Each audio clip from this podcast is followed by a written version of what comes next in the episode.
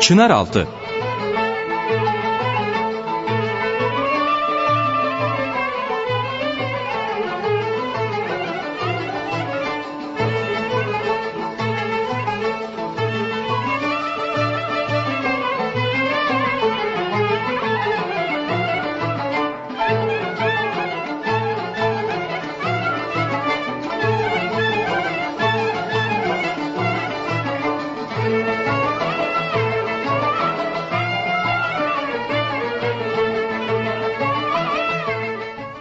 Merhaba değerli dinleyiciler.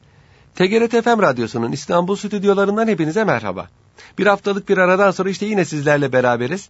Hep beraber Çınaraltı programına kulak veriyor ama programımızı açmadan evvel hepinizi sevgi ve saygıyla selamlıyoruz.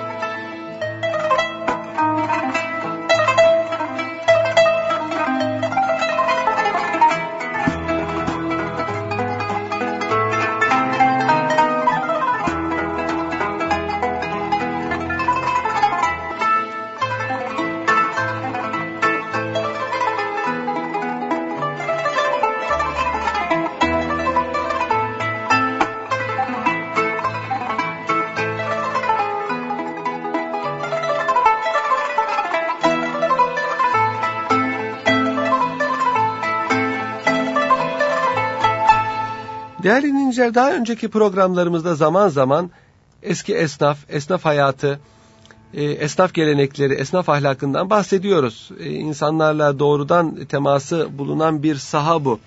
Bugün de e, eski İstanbul Müslüman Türk esnafının makbul tuttuğu ahlaktan bahsedeceğiz. Eski teşkilatı içinde esnafın dini tarikatlerle yakın münasebeti vardı değerli dinleyiciler. Ustalar, kalfalar, bir şeyh tarafından inşaat edilirdi. Onlar da çıraklarını terbiye ederlerdi. Bu tesir altında eski İstanbul esnafında doğruluk ve kazanç hakkında e, kazanca kanaat etme iki büyük meziyet olarak yerleşmişti. Doğruluk ve kanaat. Zanaat ehli imalatı iş, istenilen, aranılan e, evsafa uygun olarak yapardı. Ticaret ehli de tartıda, ölçüde hilesiz davranırdı ve ancak meşru karını alarak satardı. Asırlar boyunca esnaf arasında bu ahlak e, prensiplerine riayet etmeyenler çıkmıştır, mümkündür. O gibiler her esnaf zümresinde evvela kendi loncaları tarafından hükümete ihbar edilir, takip olunur ve cezalandırılırdı.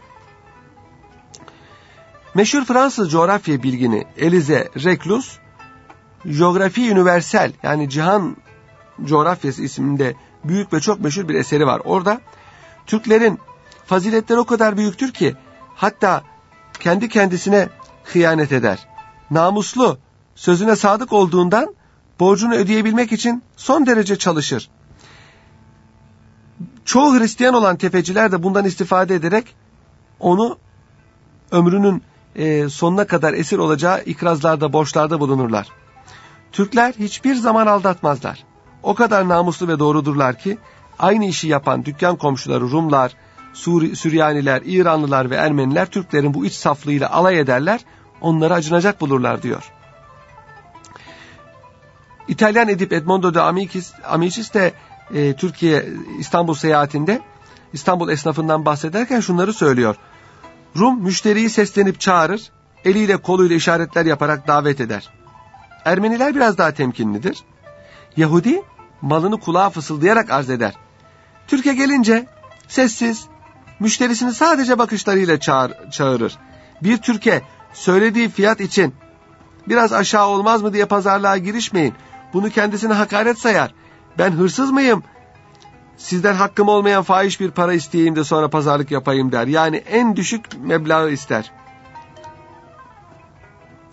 Darüşşafaka mezunlarından köprü mühendisi Etem Bey ikmali tahsil için İngiltere'ye gitmişti.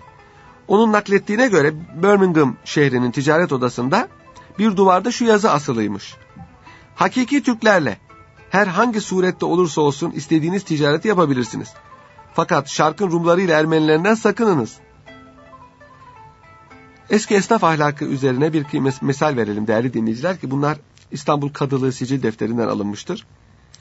Dokumacı esnafı Ketüdası ve Yiğit Başısı ve ihtiyarları mahkemeye gelerek Perdahçılar Hanı'ndaki İpekçi Nikoli veledi Mavridi'nin bozuk bez dokutup sattığından şikayette bulunmuşlar. Nikoli mahkemeye celb olunup suçunu itiraf etmiş. Bundan böyle evsafı bozuk bez dokutmayacağını taahhütle dükkanında öyle bez çıkarsa cezasına razı olduğunu söylemiştir. Dokumacı esnafı da şikayetlerini şimdilik geri almışlardır. Bu 1792 tarihli bir karar. Bir başka karar 1726 tarihli kılıççı esnafının ketüdası ve yiğit başısı ve sair ustaları mahkemeye gelerek kılıççı esnafından Hasanoğlu Hüseyin'in sakız ağacından yaptığı kılıç kabzalarını siyaha boyatarak abonoz kabzalı kılıç diye sattığını ve müşterileri aldattığını şikayet etmişler. Bu Hasanoğlu Hüseyin'in suçu sabit görülmüş ve kılıççı esnaflığından ihraç edilmiştir. İşte esnafın bu gibi dikkati neticesidir ki değerli dinleyiciler, hükümet hak ve vazifeler arasında bulunan murakabeyi her esnaf zümresinin kendisine terk etmişti.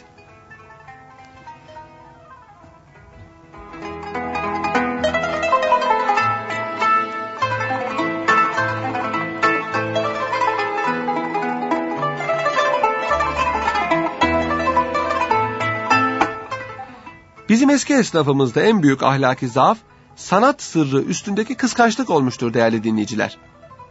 El ile işlenen zanaatlarda uzun tecrübelerle elde ettikleri ince büyük hünerleri namlu ustalardan çoğu bir sanat sırrı olarak saklamışlardır.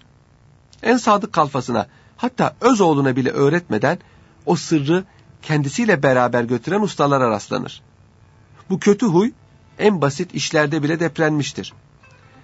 Ebu Züzer Tevfik Bey'in anlattığına göre Derviş Ali adında bir terlikçi ustası sokakta kimsesiz kalmış Rıza adında zeki ve çok güzel bir çocuğu evine almış.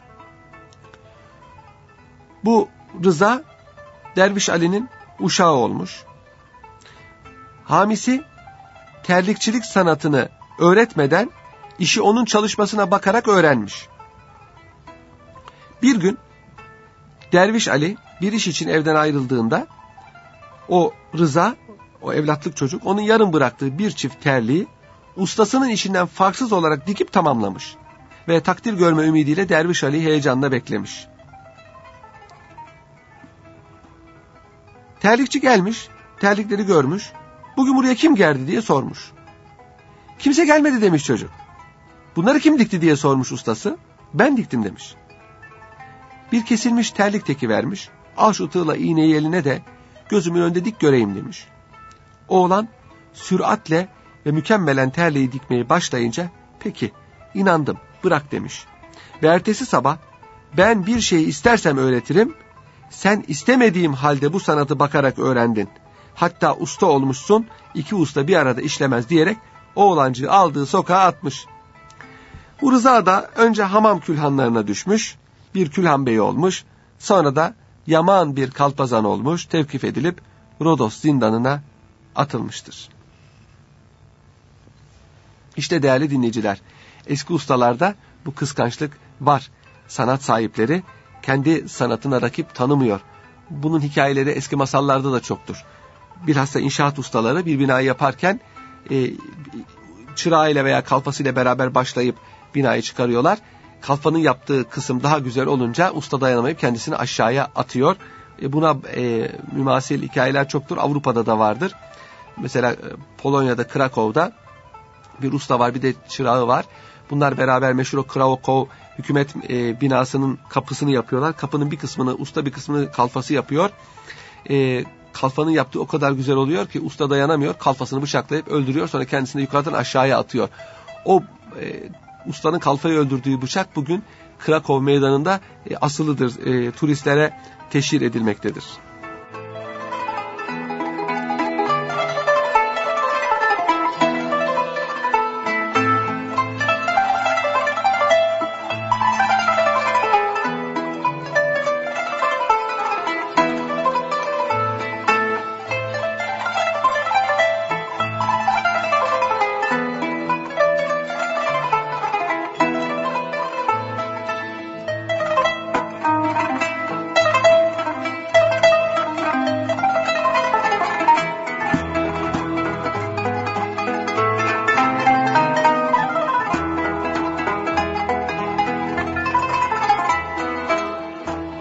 Esnafta görülen en büyük meziyetlerden biri de çırağın kalfasına, kalfanın ustasına, ustanın da lonca ihtiyarlarına sonsuz itaatıdır değerli dinleyiciler. Zaten eski terbiye usulümüzde bir çocuk mektepte hoca ve bir dükkanda imalathanede usta eline verilirken velisi tarafından eti senin, kemiği benim diye verilirdi. Çırak çocuğun içtimai mevkii ne kadar yüksek olursa olsun o mevki hocası ve ustası önünde hiçe inerdi. Evliya Çelebi'nin naklettiği şu fıkra, hakikat olmasa da esnaf hayatımızda bir terbiye numunesi olarak güzel bir misaldir. Şöyle anlatıyor Evliya Çelebi. Kuyumcular esnafına şöhret veren Sultan 1. Selim ile Kanuni Sultan Süleyman'dır. Çünkü bu iki padişah Trabzon'da kuyumculuk tahsil etmişlerdi. Sanatları buydu. İstanbul'da Un Kapanı'nın iç yüzünde Konstantin adında bir Rum kuyumcu vardı. Ki Sultan Süleyman'ın ustasıydı. Bir gün Konstantin çırağı olan şehzadeye kızmış, sana bin değnek vuracağım diye yemin etmiş. Şehzadenin annesi, Şehzade Süleyman'ın suçunu affettirmek için Konstantin'e bin altın göndermişse de usta bu altınları alıp ondan saç teli inceliğinde 500 tel çektirmiş ve Sultan Süleyman'ı falakaya yatırarak çıplak tabanlarına bu tellerle iki defa vurmuş ve böylece yemininden kurtulmuş. Böyle anlatıyor Evliya Çelebi itaatsizliği veya herhangi bir kabahati görülen çıraklar ustası tarafından loncaya şikayette bulunulurdu. Ustası şikayet ederdi. Çırak oğlana loncada ceza verilirdi ve bu ekseri falaka dayağı olurdu. Suç ağırca olduğu zamanlar bu dayakta yaman olurdu. Eskiden ceza dayaktı. Esnafta bu itaat esnaf çıraklarının ve kalfalarının Yeniçeri taslakçısı olmalarından sonra bozulmuştur.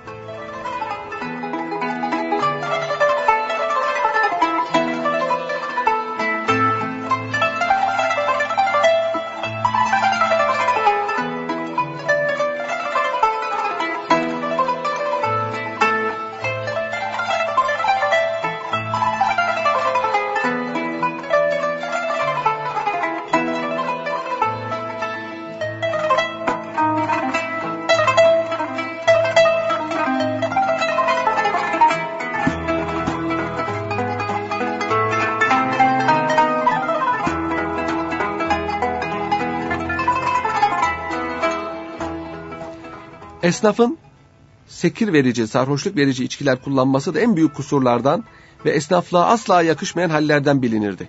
İçki içen, beş vakit namazda ihmali görülen çırak ve kalfalar, tembih ile uslanmazlarsa lonca kararıyla işten derhal atılırlardı. Esnafın arasında ayyaşlığın yayılması da esnafın Yeniçeri taslaklığıyla başlamıştır. Esnaftan bazıları Yeniçeri ocağına girerek Yeniçeri ocağı bozulduğu zamanlarda sağa sola dehşet salmışlar, mafya olmuşlardır tabiri caizse. Ondan sonra esnaf nizamı da bozulmuştur. Yani Yeniçeri Ocağı'ndaki bozukluk esnaf loncalarına intikal etmiştir. Yine o zaman sonradır ki esnaf çırakları ve kalfaları arasında okur yazarların sayısı da hemen hiçe inmiştir. Esnaf çıraklarının okutulması Yeniçeri Ocağı'nın kaldırılmasından yani 1826'dan sonra Sultan II. Mahmut tarafından ele alınmıştır. Sultan II. Mahmut bir ferman yayınlayarak çocukların mektebe gönderilmeden, ilk mektebi bitirmeden işe verilmesini, ustaya verilmesini yasaklamıştır. Ve bundan sonra ustalarda entelektüel seviye tekrar yükselmiştir.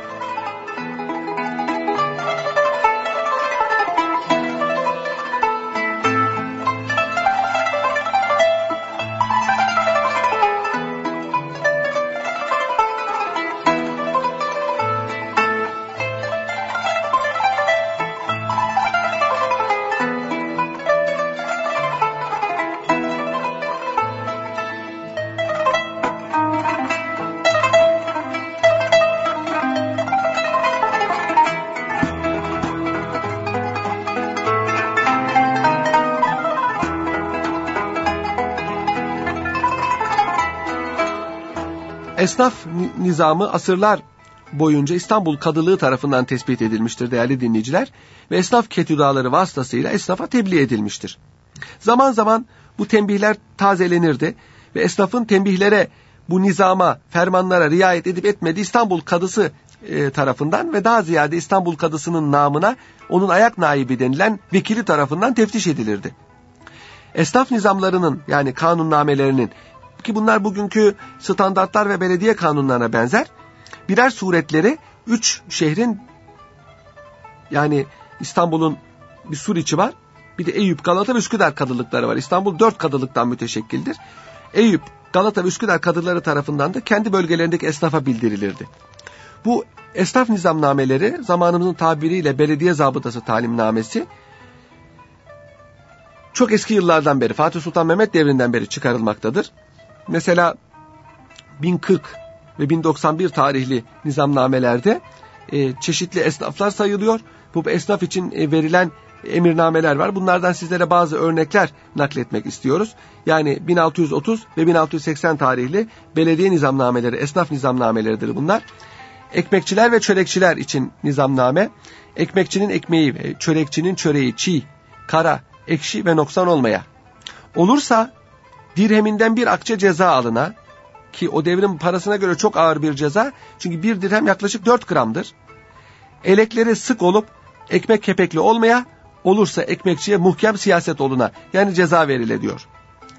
Kasaplar koyunu keçiden ve erkeği dişiden ayırt edip satacaklardır. Yani keçiyi koyun diye satmayacaklar. Erkeği de dişi diye satmayacaklar. O zaman koyun eti keçi etinden makbuldür. Koyunun erkeği de dişisinden makbuldür. Koyunun semizi saklanıp da arığı kesilmeyecektir. Dükkanlarında her zaman et bulundurmaya mecburdurlar. Buna riayet etmeyen kasabın hakkından gelin ediyor nizamname. Aşçılar yemekleri çiğ ve tuzlu olmaya, kaseleri temiz, kazanları kalaylı, çanakları yeni ve sırçalı ve aşçının yamağının, uşağının futaları yani önlükleri yeni ve temiz ola. Börekçilere geliyor. Börekçiler koyun eti kıyması kullanacaklar. O zaman koyun eti makbuldü, sığır eti değil. Böreğin soğanı çok, eti az ve ekseri yeri boş olmayacaktır. Ve iç yağ karıştırılmayacaktır. Lokmacılar işledikleri lokmanın hamuru çiğ olmaya ve balı akideli ola. Yani e, şerbeti biraz ağdalı olur. Bakkallar malın iyisini fenasını ayırt edip satacaklardır. Terazileri çok doğru olacaktır. Eksik tartıp eksik satan bakkalın hakkından gelin ediyor. Yoğurtçular sütleri gözlene, su katılmış sütten yoğurt yapılmaya ve yoğurda nişasta katılmaya. Kaymakçılar Bunlar da kaymağı nişasta katmayacaklar. Helvacılar helvanın her çeşidinde balın en iyisini kullanacaklar. O zaman şimdiki gibi şeker yok.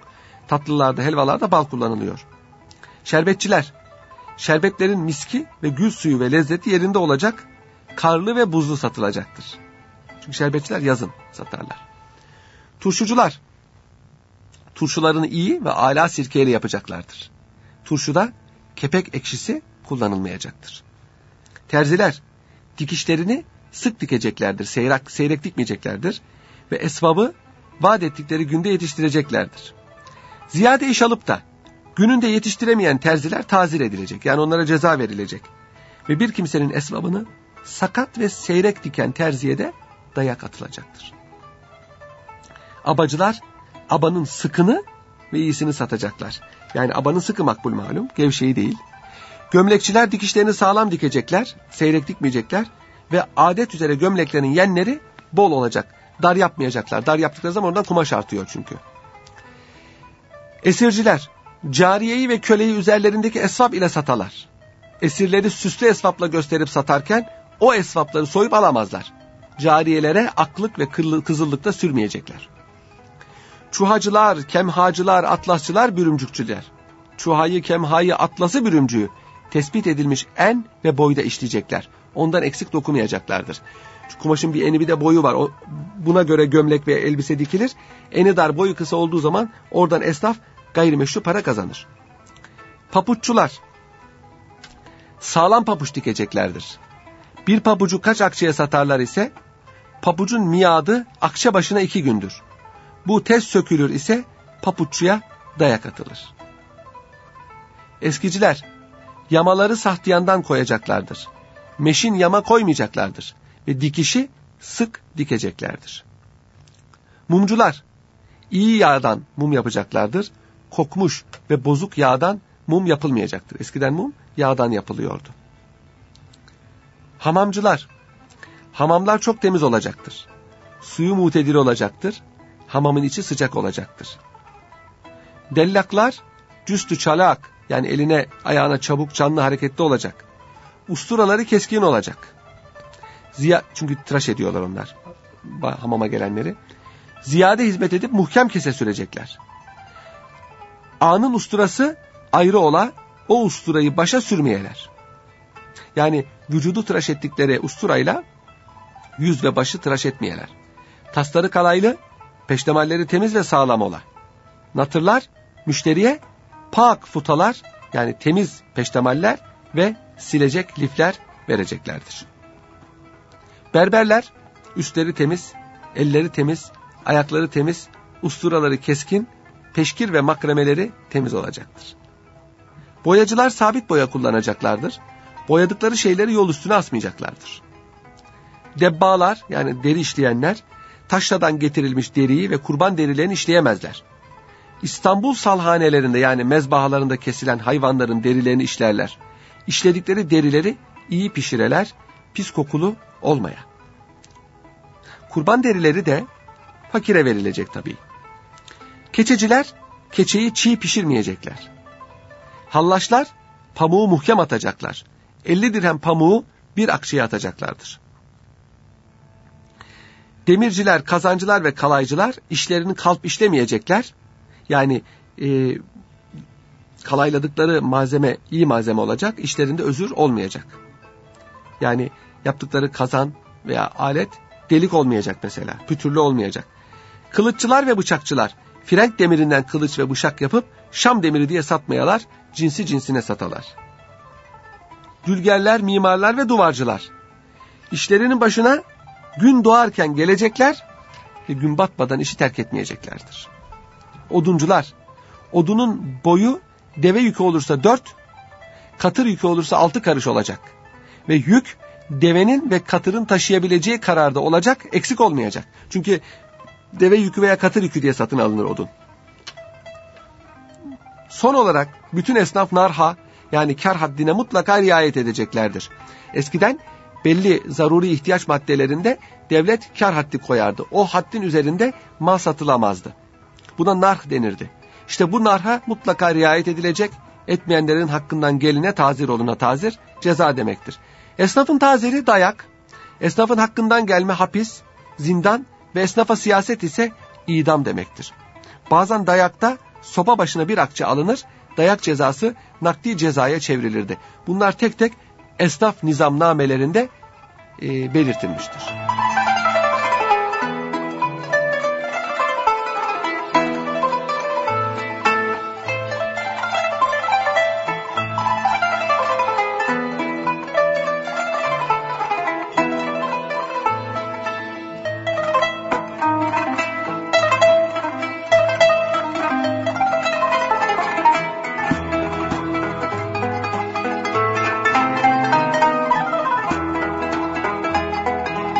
Değerli dinleyiciler, esnaf ahlakına, esnaf terbiyesine ne kadar dikkat edilse devir devir, zaman zaman esnaf arasında narha riayet etmeyen, eksik mal satan, terazisi, kantarı, arşını, ölçeği, hileli bir takım adamlar çıkmıştır. Ve esnaf arasında rekabetler, kıskançlıklar, gönül alakaları ve daha türlü sebeplerle uygunsuzluklar, çirkin, kirli, kanlı vakalar olmuştur. İnsan olan yerde bunlar tabiidir. Tanzimattan önceki devirde esnafın ahvalinin teftişi İstanbul'un idare amirleri, sadrazam, yeniçeri ağası, ihtisap ağası, semt semt kolluk çorbacıları, esnafın kendi teşkilatı içinde esnaf ketüdaları yani kahyaları, şer'i ve adli vazifeleriyle beraber büyük şehrin belediye işlerine bakmakla vazifeli bulunan İstanbul Kadısı, Eyüp Kadısı, Galata Kadısı, İstanbul Kadısı ve bunların esnafı teftişe memur, geniş salahiyetli vekilleri olan ayak naipleri tarafından yapılmıştır. Demek ki geniş bir kadro İstanbul esnafını teftiş ederdi. Sadrazam, başvekil demektir. İhtisap ağası belediye başkanı demektir. Yeniçeri ağası emniyet müdürü demektir. Kolluk çorbacısı ise komiser demektir. Kadı aynı zamanda İstanbul'un bir nevi belediye başkanıdır ve hakimidir. Esnafın mutlak şekilde riayete mecbur oldukları nar defterler İstanbul Kadılığı tarafından tanzim edilirdi ve divan-ı mayunu arz edilir.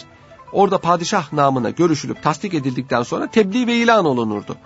Bu defterlerde sadece eşya ve mal fiyatlarının tespiti ile iktifa edilmezdi. Esnafın riayete mecbur olduğu nizam da bildirilir ve kaydedilirdi. Hilesi, hırsızlığı, yolsuzluğu ve sair uygunsuzluğu görülen ve tutulan esnafa verilen cezalar yazılı bir nizama değil, örf adete dayanırdı. Umumiyetle dayak ve hapis cezaları veya para cezasıydı. Bozuk, eksik, hileli tartı ve ölçü aletleri müsaade edilirdi.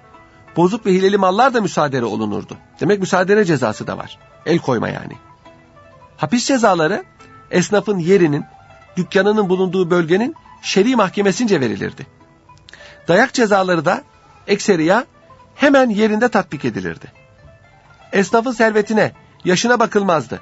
Suçlu ve suç ortakları, usta, kalfa çırak dükkanından çıkarılır, dükkanın kapısının önünde sokakta falakaya yatırılırdı. Çıplak ayak tabanına vurulan sopa ve değnek sayısı suçun ağırlığına göre teftiş amirinin yani kadı efendinin takdirine bağlıydı. Esnaf suçlarında kadıların takdir yetkisi vardır. Kadılar işlenen suç sabit olduktan sonra esnafa bir ceza verir. Bu esnafın e, kişiliğine, zamanın zeminin şartlarına ve işlenen suçun ağırlığına göre artar veya eksilirdi değerli dinleyiciler. Mahkemede verilen hapis cezalarının infaz yerleri birkaç gün için kolluk bodrumlarıdır. Yani karakol bodrumlarıdır. Varsa mahkeme binasının bodrumlarıdır. Eğer hapis uzunca olursa mesela Eminönü'ndeki Baba Cafer zindanına veya İplikhane zindanına veya Tersane zindanına atılırdı. Bazı durumlarda esnafın ihtilattan meni gerekirdi. O takdirde zindana atılırdı. Yoksa Osmanlılar'da hapis cezası yoktur. Esas ceza dayak. Bedeni cezadır. Sonra para cezasıdır. Gerekirse sürgün, gerekirse kalebentlik, gerekirse e, küreye verilme ve en son hapis. Hapis gerekiyorsa hapse atılır. Osmanlı Devleti'nin son zamanlarında Yeniçerilerde esnaflık yapmaya başlamışlardı. O devirlerde bir Yeniçeriyi kendi zabitlerinden başkası tedip edemeyeceği için hile, hırsızlık veya herhangi bir uygunsuzluk suçuyla yakalanınca Yeniçeri esnafı eğer sadece dayak yemesi gerekiyorsa A kapısına teslim edilirdi. Yeniçeri ağasının olduğu yere. Dayak orada atılırdı. Mahkemece hapse ma mahkum edilmişse yine önce A kapısına gönderilirdi. Yeniçeri ağası tarafından e, bir Yeniçeri hapishanesi olarak kullanılan Rumeli Hisarı zindanı vardı. Oraya attırılırdı. Esnaf yoncası ve esnaf ketüdası eskiden beri devam edegilen, usul ve nizama aykırı hareket eden, hilekarlığı, hırsızlığı huy edinen meslektaşlarına ve eğer birkaç defa zabıta da bunları yakalamışsa veya meslektaşları da bu şikayetlerde bulunuyorsa bunları veya e, dayak veya hapis cezası almışsa kahya bunu bir müddet için zenaatten veya ticaretten men ederdi. Yani usulsüzlüğü sabitse bir kimsenin önce disiplin cezası veriliyor. Esnaf kendi içinde ona ceza veriyor. E, ceza verilen kimseye de ayrıca mütemmim ceza olarak bazen zenaatten ve ticaretten men olunduğu da vakidir. Esnafa verilen hapis cezaları onu sadece bir müddet zindanda bırakmak değildi. Gündüzleri tersanede veya iplikhanede ağır işlerde amele yerine angaryada çalışırlardı.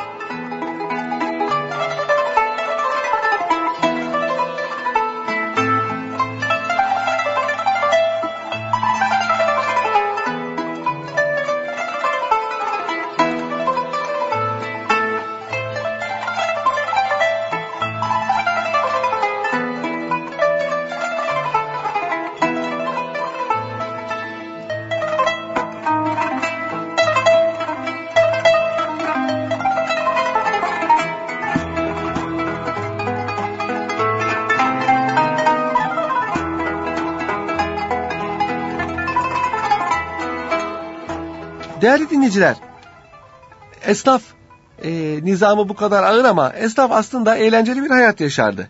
Mesela esnafın mesire eğlenceleri vardı. Çok eski bir gelenektir bu. İstanbul esnafının hemen her bir zümresi yılda bir defa bütün çırakları, kalfaları, ustaları, amirleri, ihtiyarlarıyla toplu olarak mesireye çıkarlardı. Aralarında para toplarlardı sureti mahsusa da. Nereye giderlerdi? Haydarpaşa çayırına, Küçük Su çayırına, Beykoz çayırına, Büyükdere çayırına, Florya'ya, Kağıthane'ye giderlerdi. Orada çadırlar kurarlardı. Yanlarında götürürlerdi çadırları. Bir de lonca malı vakıf mutfak ve sofra takımları vardı. Götürürler. Orada hatta bir iki gece kalırlar. Gençler türlü oyunlar oynarlar. Yaşlılar arifane sohbet ederler ve böyle eğlenirlerdi. Her esnaf zümresinin her yıl aynı mesileye gitmesi de gelenek icabıydı. Mesela terlikçi esnafı daima Beykoz çayırına 10 senede bazen 20'de bir 20 senede bir mesilede 15-20 gün kaldıkları olurdu. Zamanımızın tabiriyle çadırlı kamp hayatı geçirirlerdi. Yeri gelmişken esnaf tariklerinde, loncalarında vakıf bakır e, mutfak takımları vardı. İstanbul'da asırlar boyunca esnafların kurduğu bu fütüvet, hirfet tariklerinin elinde bağış yoluyla veya vakıf yoluyla bir hayli demirbaş eşya toplanmıştı. Bu arada bilhassa sini, lenger, kazan, tencere, sahan, tava, güğüm, ibrik, efendim stil, leğen, ibrik, tas, maşrafa gibi birçok bakır, mutfak ve sofra takımları birikirdi. Sini büyük tepsilere denir, lenger pilavlar için yayvan tabaklara denir, kazan malum, tencere malum, sahan yayvan e, iki tarafı kulaklı e, yemek pişirmeye ısıtmaya mahsustur. Tava onun tek tutmalısı olandır. Güğün büyük su e, kaplarıdır. İbrik abdest almaya e, mahsus küçük e, su kaplarıdır. Stiller daha küçük su kaplarıdır, üstü açıktır. Bunların çorba e, kapları gibi tas daha küçük, baş rafa ise su içmeye mahsus e, tutma yeri olan bugünkü e, Nescafe bardaklarına benzeyen bardaklardır. Loncalar kurulduğunda bu bağışlar ve vakıflar devam etmiştir. Eski tariklerde bakır takımları da loncalar kurulunca loncalara devredilmiştir. Önceleri esnaf tarikleri vardı. Hirfet e, tarikleri vardı. Ondan sonra loncalar oldu.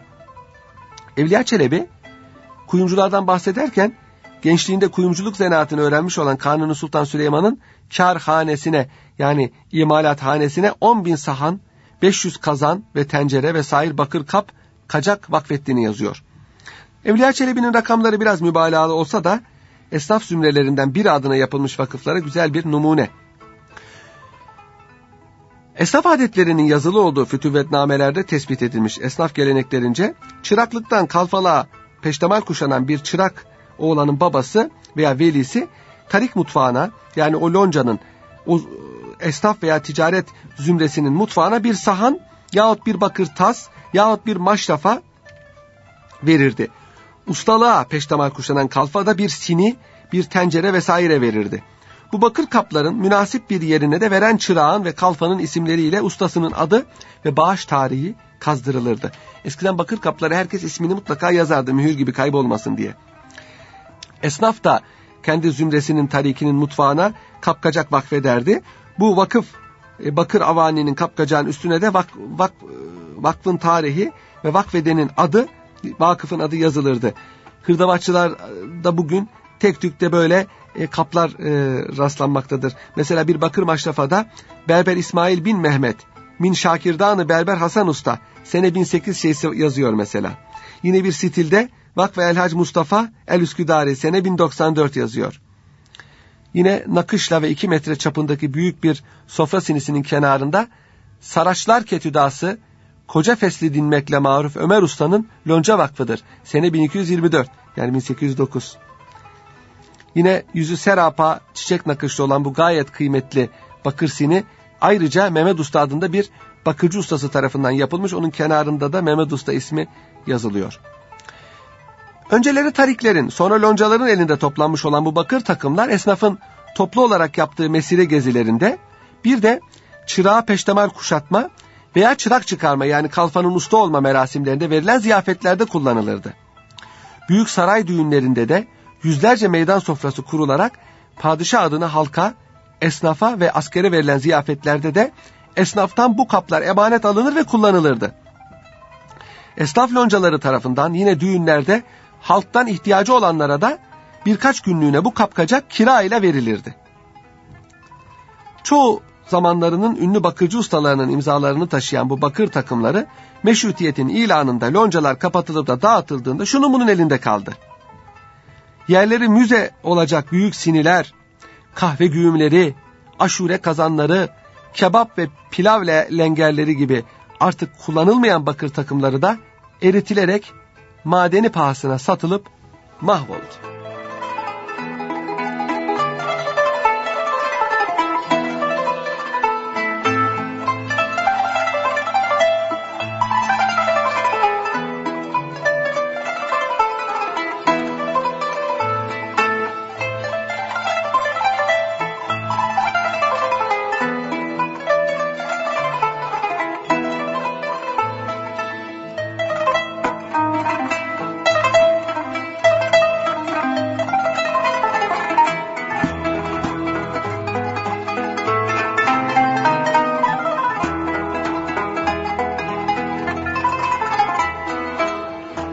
Gelmişken eski esnafın kıyafetinden de bahsedelim değerli dinleyiciler. Onlar da dikkati çeker. Hangi, herkesin giydiğinden hangi esnafa mensup olduğu bilinirdi.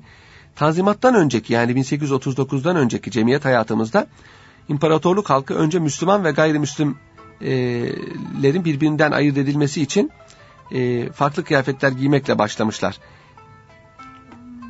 Bir kere gayrimüslimenin kıyafeti tepeden tırnağa tespit edilmişti Müslümanlara benzememesi için.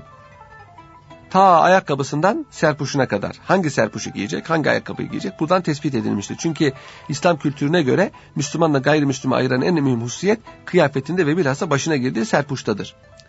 İmparatorluğun Müslüman tebası da asker mi, mülkiyeye mi mensup, ilmiyeye mi mensup, esnaf mı dört sınıfa ayrılmıştır. Her birinin içinde serpuşundan ayakkabısına varıncaya kadar ayrı bir kıyafet nizamı konmuştur. Ve bu nizama asırlar boyunca dikkat edilmiş riayet etmeyenlerin e, takbih edilmesi için, takip edilmesi için, cezalandırılması için, ikaz edilmesi için tembihnameler, fermanlar çıkarılmıştır. Mesela Hicri 1190 tarihli ki 1776'ya tekabül eder Sultan 1. Abdülhamit devridir. Böyle bir nizamnamede şöyle diyor. Uşak, hademe takımı, esnaf ve zenaat erbabı. Bir zamandan beri devlet ricaline mahsus çeşitli kürkler, çiçekli kaftan ve entariler giymeye başlamıştır esnaf ve zanaat erbabı kazandıkları para süslerine yetmediğinden işlerinde hile ve ihtikar yoluna sapmaktadırlar. Kara borsacılık yapmaktadırlar. Uşak ve hademe makulesi de para için hizmetinde bulundukları kimseleri taciz eder olmuşlardır. Çoğu bu süs belasından borca girmiştir. Bundan böyle bu makulelerin yani esnaf ve hademe takımının samur, kakum ve vaşak kürkler Hint malı çiçekli kumaşlardan entariler giymesi, Hint şalı kuşak kuşanması yasak edilmiştir. Bu makuleler İstanbul şalisi, Ankara şalisi, Bursa kutlusu ve Şam alacası kumaşlardan esvap giyeceklerdir. Ve sardıkları kuşaklarda hama kuşağı olacaktır. Diyor. Sultan 3. Selim devrinde Hicri 1217 ki 1803'e tekabül eder miladi bu tarihli bir nizamnamede de şöyle diyor. Bir müddetten beri bir sefahat, bir israf düşkünlüğü başlamış. Herkes giyim kuşamda haddini tecavüz etmiştir, aşmıştır. Bundan böyle esnaftan ve avamdan olan kimseler kendileri için tespit edilmiş kumaşlardan gayrı kumaştan esvap yaptırmayacaktır. Kabzaları mücevherle hançer ve bıçak kullanmayacaklardır. Herkes sınıfının kadimden beri, eskiden beri kıyafeti neyse o kılık ve kıyafette olacaktır. Öyle ki bir kimsenin esnaftan ve avamdan olduğu kıyafetinden derhal anlaşılacaktır. Bu kıyafet tahdidi değerli dinleyiciler 25 Şaban 1255 yani 3 Kasım 1839 tarihli Gülhane Hattı Humayun ile kalkmış, imparatorluğun bütün tebasının eşitliği ilan edilirken herkes askeri ve mülki üniformalar müstesna dilediği kılık ve kıyafette dolaşmakta serbest olmuştur.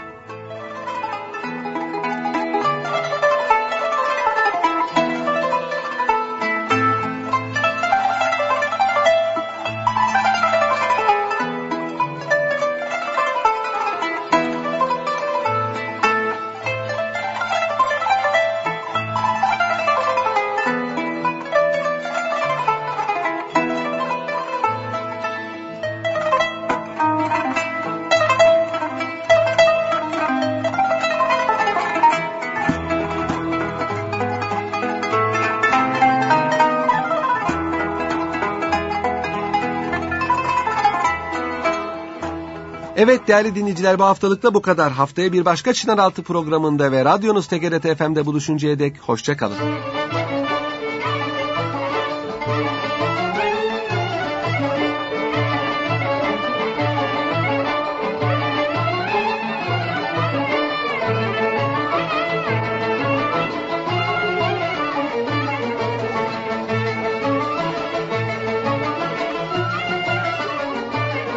Çınaraltı